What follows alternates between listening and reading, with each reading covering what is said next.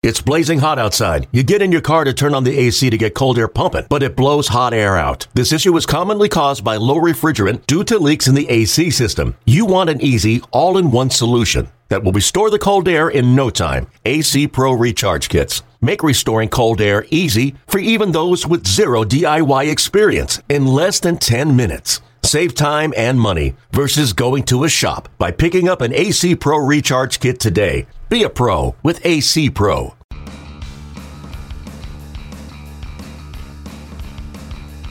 Welcome back to the MLB.com StatCast podcast. I'm your host, Mike Petriello, joined here by Matt Meyers, MLB.com national editor. And we are in the middle of an off day for the ALCS. The Yankees are shockingly up 3 2, and we are waiting the next game of the Cubs Dodgers NLCS tonight.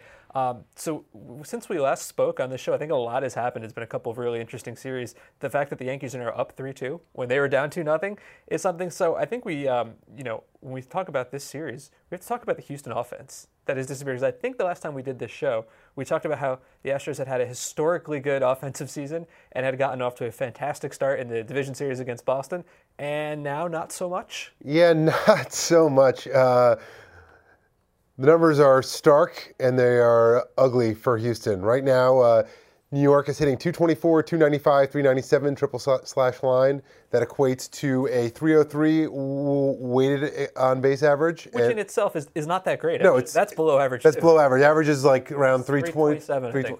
Um, and their expected weighted on base is 308. So right in line with what you would expect. The Astros, 147, 234, 213, 213 slugging. That is positively, uh, I don't even it's like a pitcher level. yeah. uh, weight on base of 210, but an expected weight on base of 293. Still not great. Still not great, but it's interesting because that's only a 15 point difference from the Astros to the Yankees, right? The expected weight on base of, of 293 to 308 is not that big a deal, uh, but the actual difference is almost 100 points. So that says to me two things. It's a little bit of bad luck, you know, unfortunate batted ball outcomes, uh, but it's also just bad process. Like they're certainly not earning a lot of success, I think is, is the right way I would put it. And I think the, the best way to look at this is barrels, right? I mean, we talk about barrels a lot, and if you aren't familiar, uh, we consider barrels to be the perfect combination of exit velocity and launch angle because you need to do both things. So the way we've defined this is that it's a uh, batted ball combination with an expected outcome of at least a 500 average and a 1500 slugging percentage, and that's just the, the minimum. Like the average of it is, is way higher than that.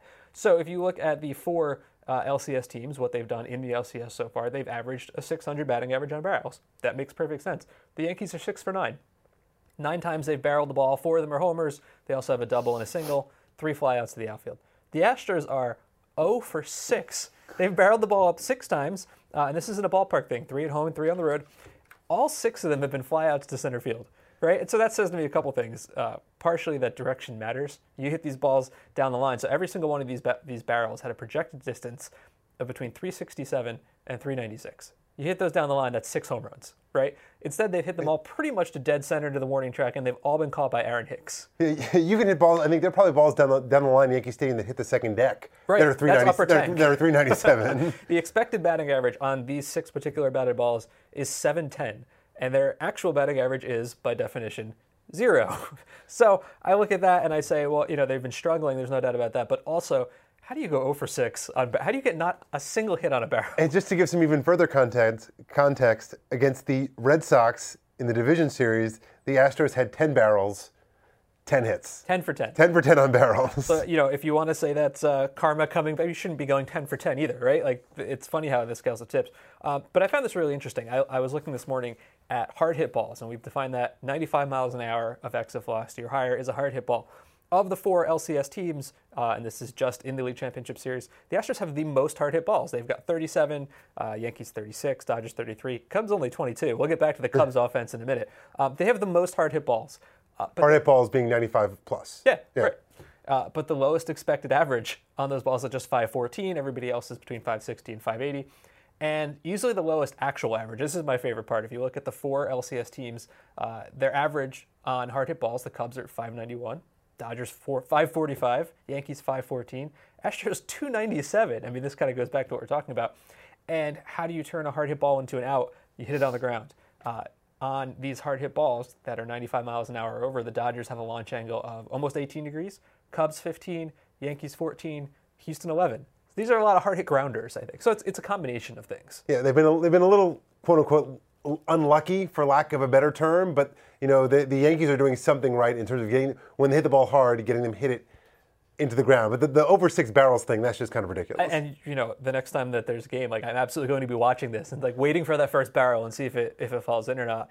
Um, I do think that there's a couple of reasons here, right? I, I think two reasons. One is this is a short series. These things happen all the time during the season and nobody pays attention because nobody cares what happens like on a West Coast trip in June when it's not on national TV. Uh, as an example, the Astros have had six different losing streaks of at least three games this year. They lost uh, three games in a row four times. One time they had a four game streak, one time they had a five game streak. And uh, in mid September, from September 9th to 13th, they scored nine runs in five games against this group of starting pitchers Daniel Gossett, Daniel Mengden, Kendall Graveman, Garrett Richards, and Tyler Skaggs. And Richards was like just off of, of injury. So it's not exactly like the all star team right there. My point being, this is one of the best offensive teams we've seen in decades this is just a thing that can happen. And then separately from that, the Yankees have really, really good pitching, right? Yeah, and also the the the, the um, the thing about the Astros lineup, the way it's constructed now, is like you hear a lot. You're hearing a lot of call like in a situation like this. Normally, you'd say like, oh well, we got to make some changes. You know, maybe like move the lineup around, or maybe like bench someone. As good as the Astros offense is, the way their roster is constructed, it's not constructed for the postseason. It's not like they're in a great position to do that. Like, yeah, Josh Reddick's over 17 this this this series, but like, are you really going to bench him for Derek Fisher, who was pretty bad down the stretch and is like hasn't played? He hasn't played. Like, well, pinch hitter you know, like Cameron Maybin played against the lefty, made a terrible terrible uh, miss. It wasn't an error because he didn't touch it, but a terrible misplay in left field. Isn't a great hitter to begin with. Like, this is kind of who the Astros are. Maybe if if Jake Marisnick uh, were healthy, he'd play against the lefty, but against the righty, you still probably wouldn't play him. Well, you're right. I mean, this is their lineup, and it's a very good lineup, and it's gotten to this point. And you know, it's funny to think of the idea of trying to bench one of these guys because I look at it from the other side. How many Yankee fans wanted to sit down Aaron Judge like four days ago? Because Aaron Judge had looked awful for like you know the wild card game is good, but then the ALDS not so great, uh, and then all of a sudden Aaron Judge has looked you know really impressive against this pitching staff. So I mean a lot of this just goes back to these are things that can happen over a short period of time, and unfortunately for the Astros, it's happening like right in the middle of the single most important games of the year. Um, but I do think we should give some credit to the Yankee rotation. Like I think everybody, ourselves included, you come into this series and you think to yourself, well, the Yankees have this amazing bullpen, right? They've got Robertson and Kahnle and, and Chad Green and Chapman and, Warren and all these guys.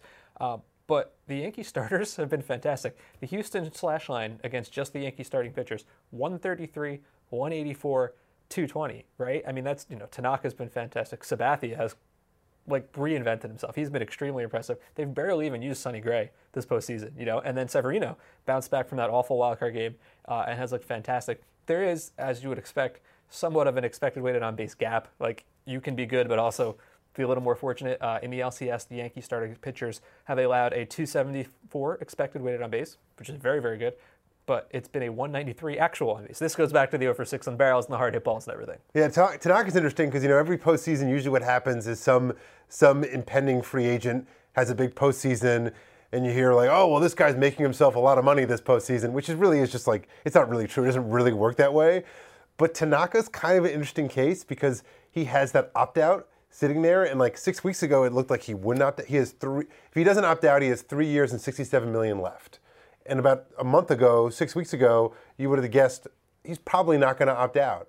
But the way he pitched just the last couple starts and in the postseason, now I have to think almost certainly he's going he's to opt out. Definitely going to. I don't think he will get more per year than he, than he's going to get right now, but he will get more overall. He'll get more years for like maybe the same amount of money, right? Yeah, it was, and it was almost it was almost actually going to work out perfectly for the Yankees, where he was going to thread this needle of like having been good enough for them this year, but not so good that he wouldn't opt out but like still stick around and you'd feel good about him for the next That's three right. years. Opt outs usually favor the team, right? like, uh, like or the player, excuse me, because you don't want to have a guy who wasn't good enough to opt out. But like right now, if he opts out, it like leaves a big hole in the Yankees yeah, rotation, right? And like he's a big part of it. So you know, obviously the Yankees are probably not worried about that that much right now. But it is kind of fascinating that like it looked like he was going to be around, and they would have they were actually probably going to feel pretty good about him because his his numbers this year were a bit of an aberration.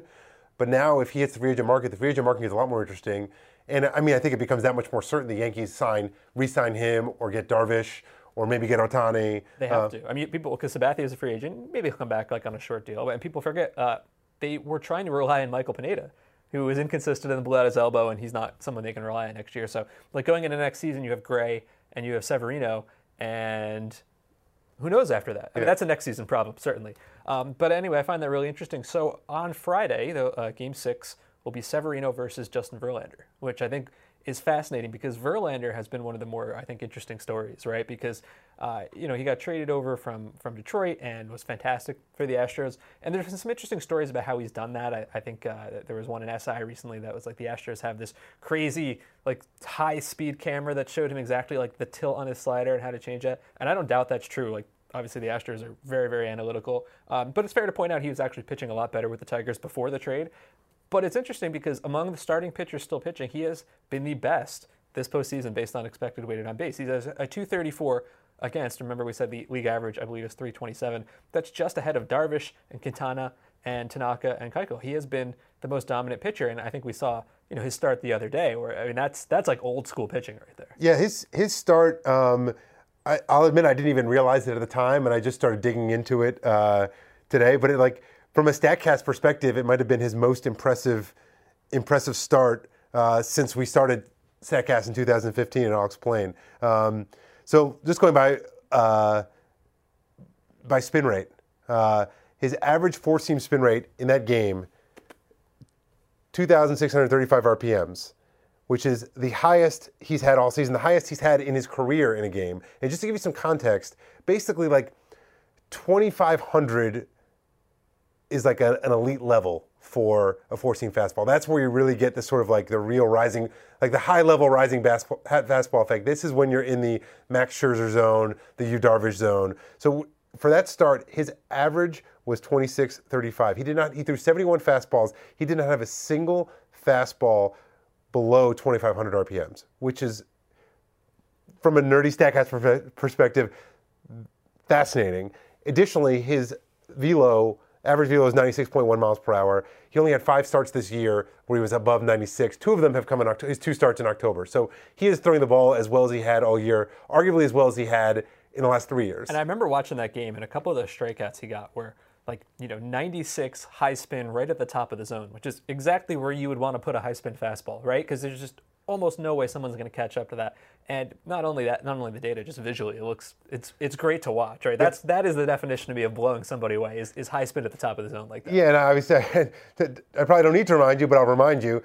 Complete game, shocking in this day and age. Uh, 13 Ks, one walk, one run allowed. Uh, it was really, it was by far the best pitching performance of the postseason. And like, I'm not, like I guess Tanaka last night was probably second. So, uh, yeah, Severino the other day was pretty good, but yeah, yeah I mean, it, has got to be this, uh, um, and, and, that's exactly what the Astros needed, right? Like the, the, pitching is not why the Astros forgot how to hit. Like the bullpen has been a mess, and we'll get to that in a second too. But um, Verlander has been fantastic, and I'm really excited about a Verlander Severino matchup on Friday. I think that's going to be a lot of fun to watch. Yeah, the other interesting subplot of this series is that the home home team has won every game. Yes, um, which is a, a quirk, but it's it's kind of amazing. So there have been 300 postseason series in MLB history. Up to and including this year's division series. Yes, 300 in history. Nice round number. Only eight have, have, have, have, been a situation where all five, where the home team won every single game, but only four of those have been seven game series. So this would just be the fifth time in MLB history if the Astros won game one, six, six, game six and seven, in which the home team won every game. In fact, it never happened until 1987 World Series. 1987 World Series, the Twins Cardinals, home team won every game. Again in 1991, Twins, Braves, home team won every game. So the Twins are 8 0 at home in the World Series, 0 6 on the road, two World Series titles.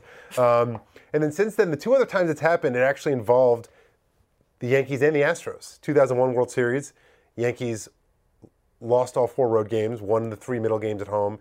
And then the two, 2004 NLCS, when the Astros were still in National League, that amazing Carl. That was the Brad Lidge game right? No, no, no, no. Lidge was 05. The, the oh, Astros, 05. the Astros won the series of the Brad Lidge game.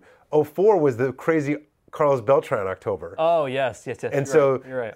Cardinals win games one and two. Astros win th- three at home with a Jeff Kent walk-off homer in a one nothing game in Game Five, and then they go in Game Six, and they, the, the Cardinals win Game Six at home uh, with a Jim Edmonds walk-off homer. It's one of my favorite postseason moments where he sort of like hit the ball and then just like flip, flipped his bat and just like did like a double clench fists.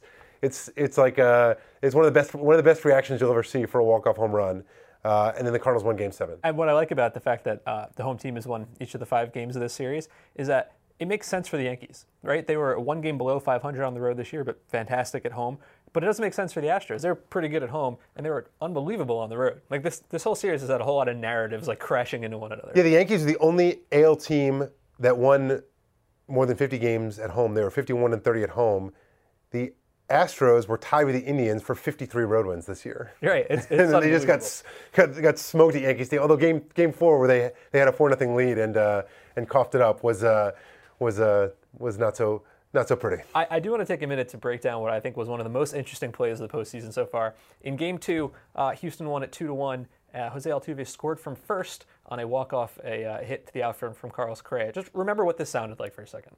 Altuve not going 3-2, and Correa hits this one out in the right center field, and that one's going to get down for a base hit. Altuve is on his way to third base, and Altuve around third and coming home. Here's a throw to the plate by Gregorius. It's dropped by Sanchez. Altuve scores, and the Astros win it 2-1. Carlos Correa, the hero. Correa mobbed by second base. He drives in both Astros runs, and the Astros go up two games to none in the ALCS. So that entire play took 10.6 seconds from from the beginning to the end. Like that's not a lot of time, right? And there's so much that happened in this play.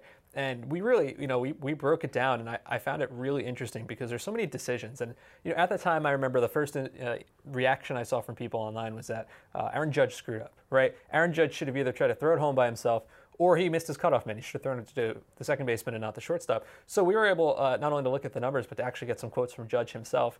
And I really, I, I, just enjoyed everything about this play because it sort of reminded me of the Alex Gordon play from a couple years ago. Not identical, obviously, but we just didn't have these tools at the time to break it down. So this actually worked out really well for us. So when Judge threw that ball, he was 343 feet away from home. And so immediately that says to me, of course he shouldn't have tried to airmail it home. There was no way that was ever going to work out. Um, but I, I, found it interesting about the cutoff man part. So Starlin Castro, the second baseman, was 183 feet away from home.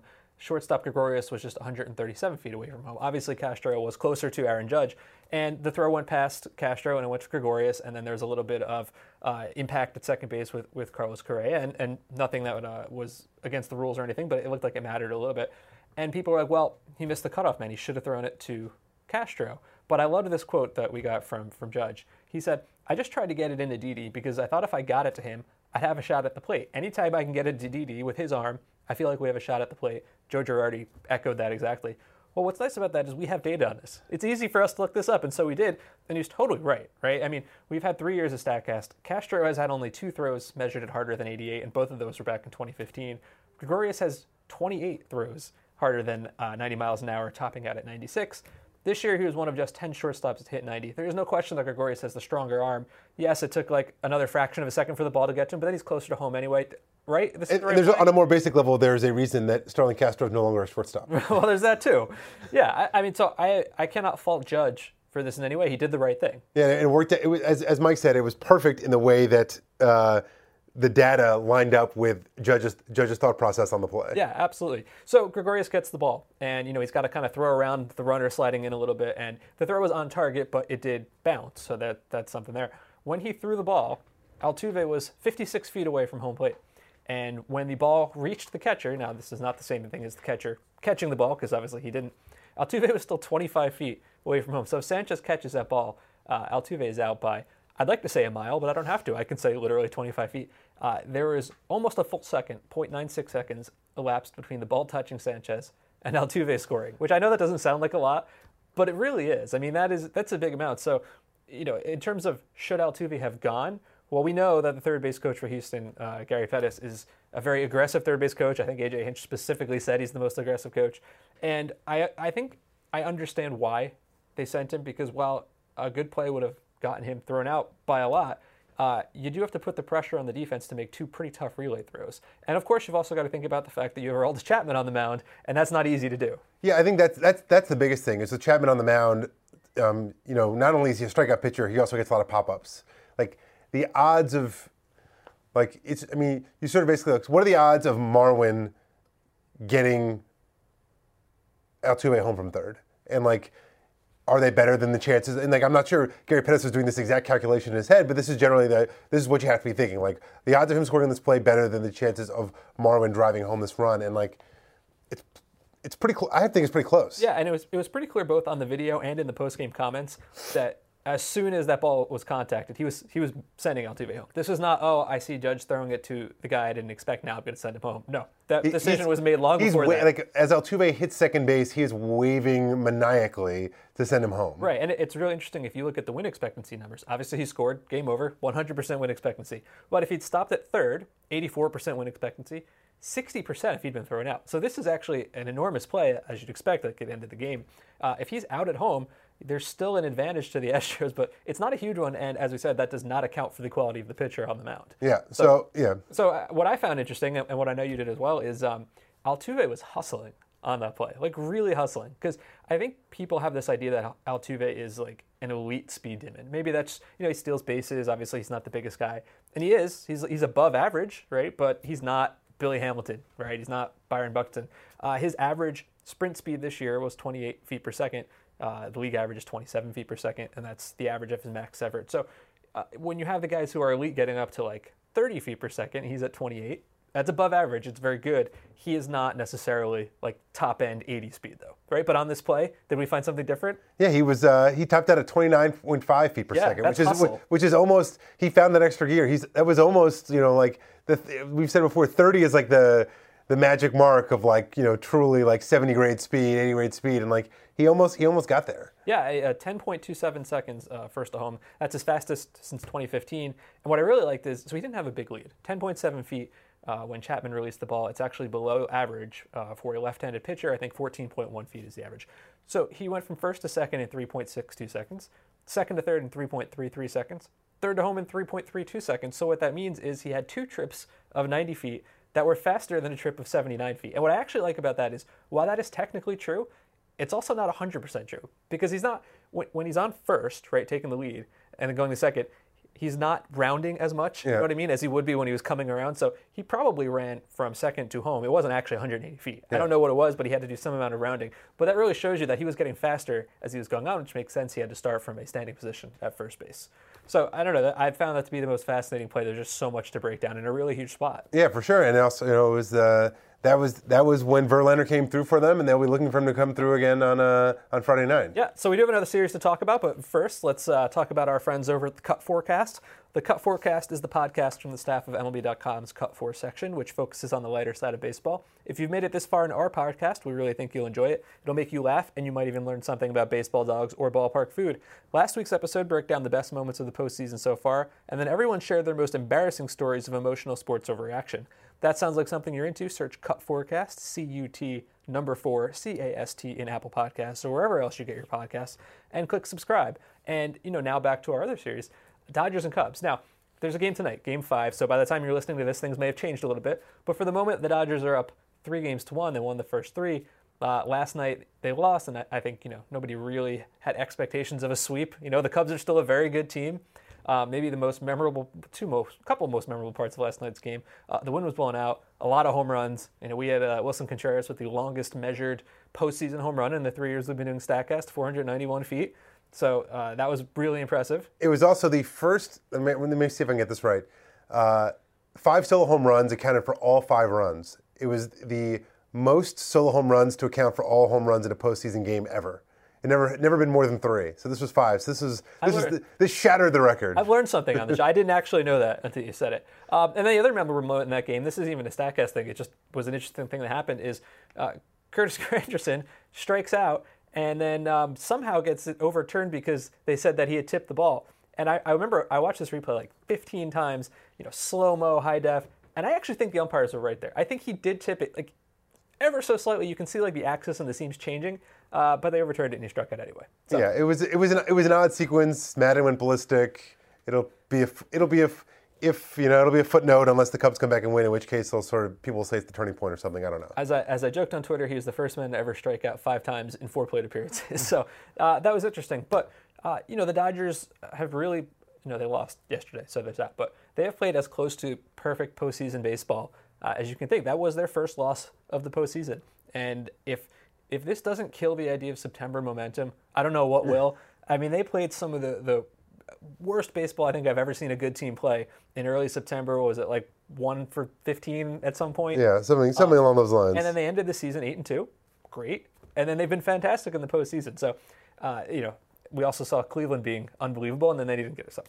Momentum is a thing, but uh, you know, there's a lot of reasons that the Dodgers have been successful, and the one I really want to focus on is their bullpen. Right, seven Dodger relievers have combined to allow three hits in 14 innings, 17 strikeouts, and one walk zero runs. They have been essentially perfect, and it's not just Kenley Jansen. We'll talk about him in a second, but they had like a, a quote. They had like a hidden no hitter. They like they did. That's yeah. great. That's our, our, friend Matt Kelly was uh, digging that up and pointing to that out. Uh, the Dodger relievers. 153 expected weighted on base. Remember, major league average is 327. This is like half of that. 107 actual on base. So there's some luck here, but they've really been unbelievable. And uh, you know, I look at the Cubs on the other side here. The Cubs relievers, 12 strikeouts and 13 walks. That's uh, that's not ideal. Yeah, no, it actually, it actually sort of tells a, a larger story of the series, which is this is the, the, number that stands out to me about the whole series. Cubs pitchers in the series have 32 strikeouts and 26 walks.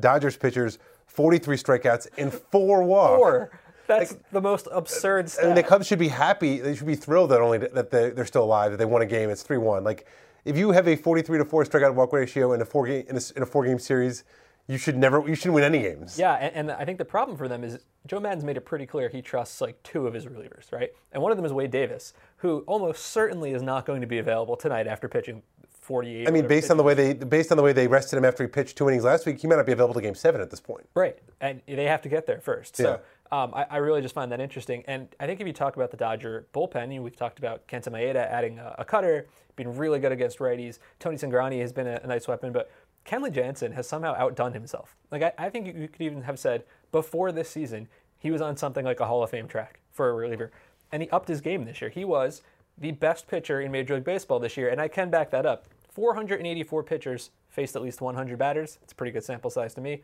He had the lowest expected weighted on base. Obviously, comparing starters to relievers isn't totally fair, but still, a 198 expected weighted on base for the entire season. I think he started his season off with like 51 straight strikeouts before his first walk. I think, and he ended up with like 110 strikeouts and seven walks, I think, on the season. It's just so something like that. Complete absurdity. Uh, and he's been perfect in the postseason so far: six games, seven innings, 12 strikeouts, and one walk.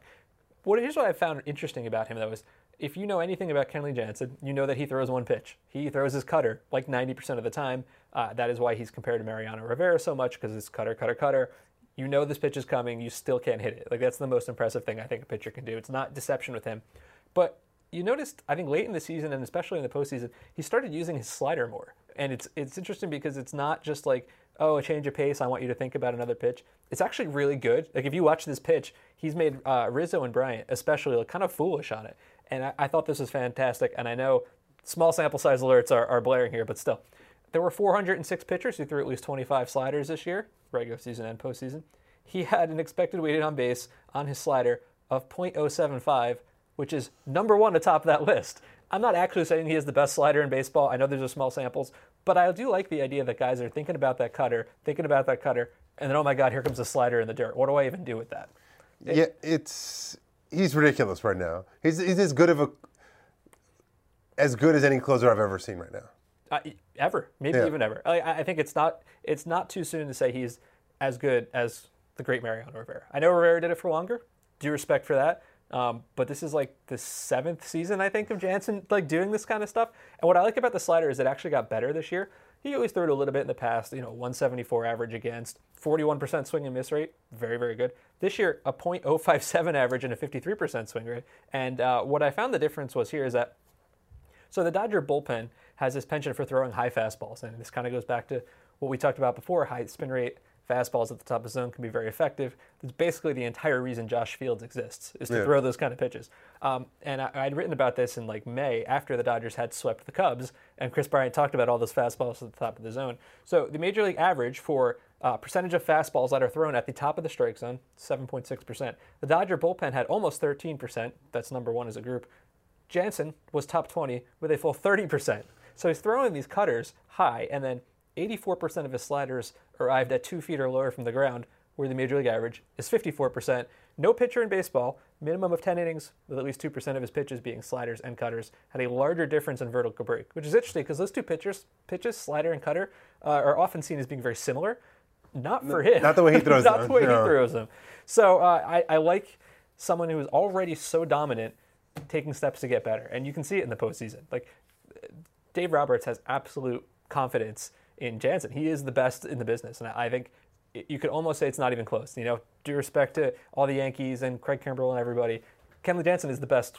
He's certainly he's he's on it. He's he's he's a cut above. He is. Um, and then I think the last thing we want to do on the show is talk about Justin Turner, who you may have noticed has had somewhat of a monstrous postseason. 423, 545 on base, 769 slugging. Uh, he is actually the current all-time career record holder for postseason on base percentage requiring at least 100 plate appearances. 495, slightly ahead of two gentlemen you may have heard of, Lou Gehrig and Babe Ruth. I mean, those are names, right? Yeah, and, and the, the thing with him this postseason is that from a quality contact perspective, the performance and results line up. His expected weight on base is 498. His weight on base is 548. So like it's he's he's I mean obviously he's a little a little better, but like this is he's not you don't fake your way to you don't fake your way to a 548 weight on base, and the 498 kind of shows it. Uh, last night, two hits, including a homer and two walks. He is he's a machine. And what was really crushing about that loss last night was uh, it ended, I believe, when Davis got Cody Bellinger to ground into a double play, leaving Turner on deck. Like I wanted Turner to come up, right? I wanted I wanted that to be the game right there. And what's what's interesting about Turner um, and the sort of the the revival of his career. Um, it shouldn't even say revival because that implies that it was once up, went down, and Right. came back up. like the his breakout is that like, and I think we've talked about this a little before, is that he came to the Dodgers in 2014 and had a very good year in like 300 plate appearances. But the change in his batted, profile, pro, batted ball profile didn't come until after that year. So basically, like his first year with the Dodgers, when he hit like 340 in like 100, like 300 something plate appearances, the batted ball profile was still similar to what it was with the Mets. But then it was like after his first year the Dodgers, that's when he started adding. 2015 is when he started adding the like the, the, the became one of the poster child for like the airball revolution. Yeah, and that first year, I remember he was he was not the starting third baseman. He was on a minor league deal he signed in like February, and he's a utility guy. He was playing shortstop. I remember he had a couple of actually really poor games at, at shortstop. Uh, was playing second base, and then eventually took over the third base job and became the Justin Turner uh, we all know and love. But it's really, man, it, it is amazing to see a guy not just like turn himself from a, a non-tendered guy into like a good starter, but to a legitimate superstar. For sure. And the the, um, the fun tidbit I discovered this morning is that, and this will come up, is if, if the uh, Yankees and Dodgers meet in the World Series, the team that drafted Justin Turner first, the New York Yankees. I did not know that. Yeah, they drafted him in the 29th round in 2000. Uh, I guess it was 2004. After the um, maybe it was 2005. Anyway, uh, Turner won the College World Series at Fullerton. Got drafted in the 29th, yeah, 29th round in 2005, a year after winning the College World Series. Uh, did not sign. A year later, was drafted by the Reds in the seventh round. Traded to the Orioles for Ramon Hernandez, and uh, then I, think have been. I think he might have been non-tendered in something. Got into the Mets, non-tendered again. What a, a wild career. One might say that both New York teams have some sort of regret when it comes to Justin Turner. Indeed. Um, so that's our show for tonight. Do watch the Dodgers Cubs tonight. I'm really excited to see if uh, Kershaw can close this out. And uh, we will be back next week to hopefully talk about, I guess definitely talk about teams that are in the World Series. So that's our show. This is the MLB.com StatCast podcast. Thanks for listening.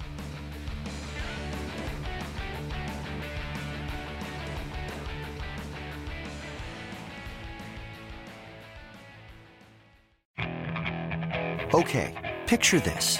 It's Friday afternoon when a thought hits you.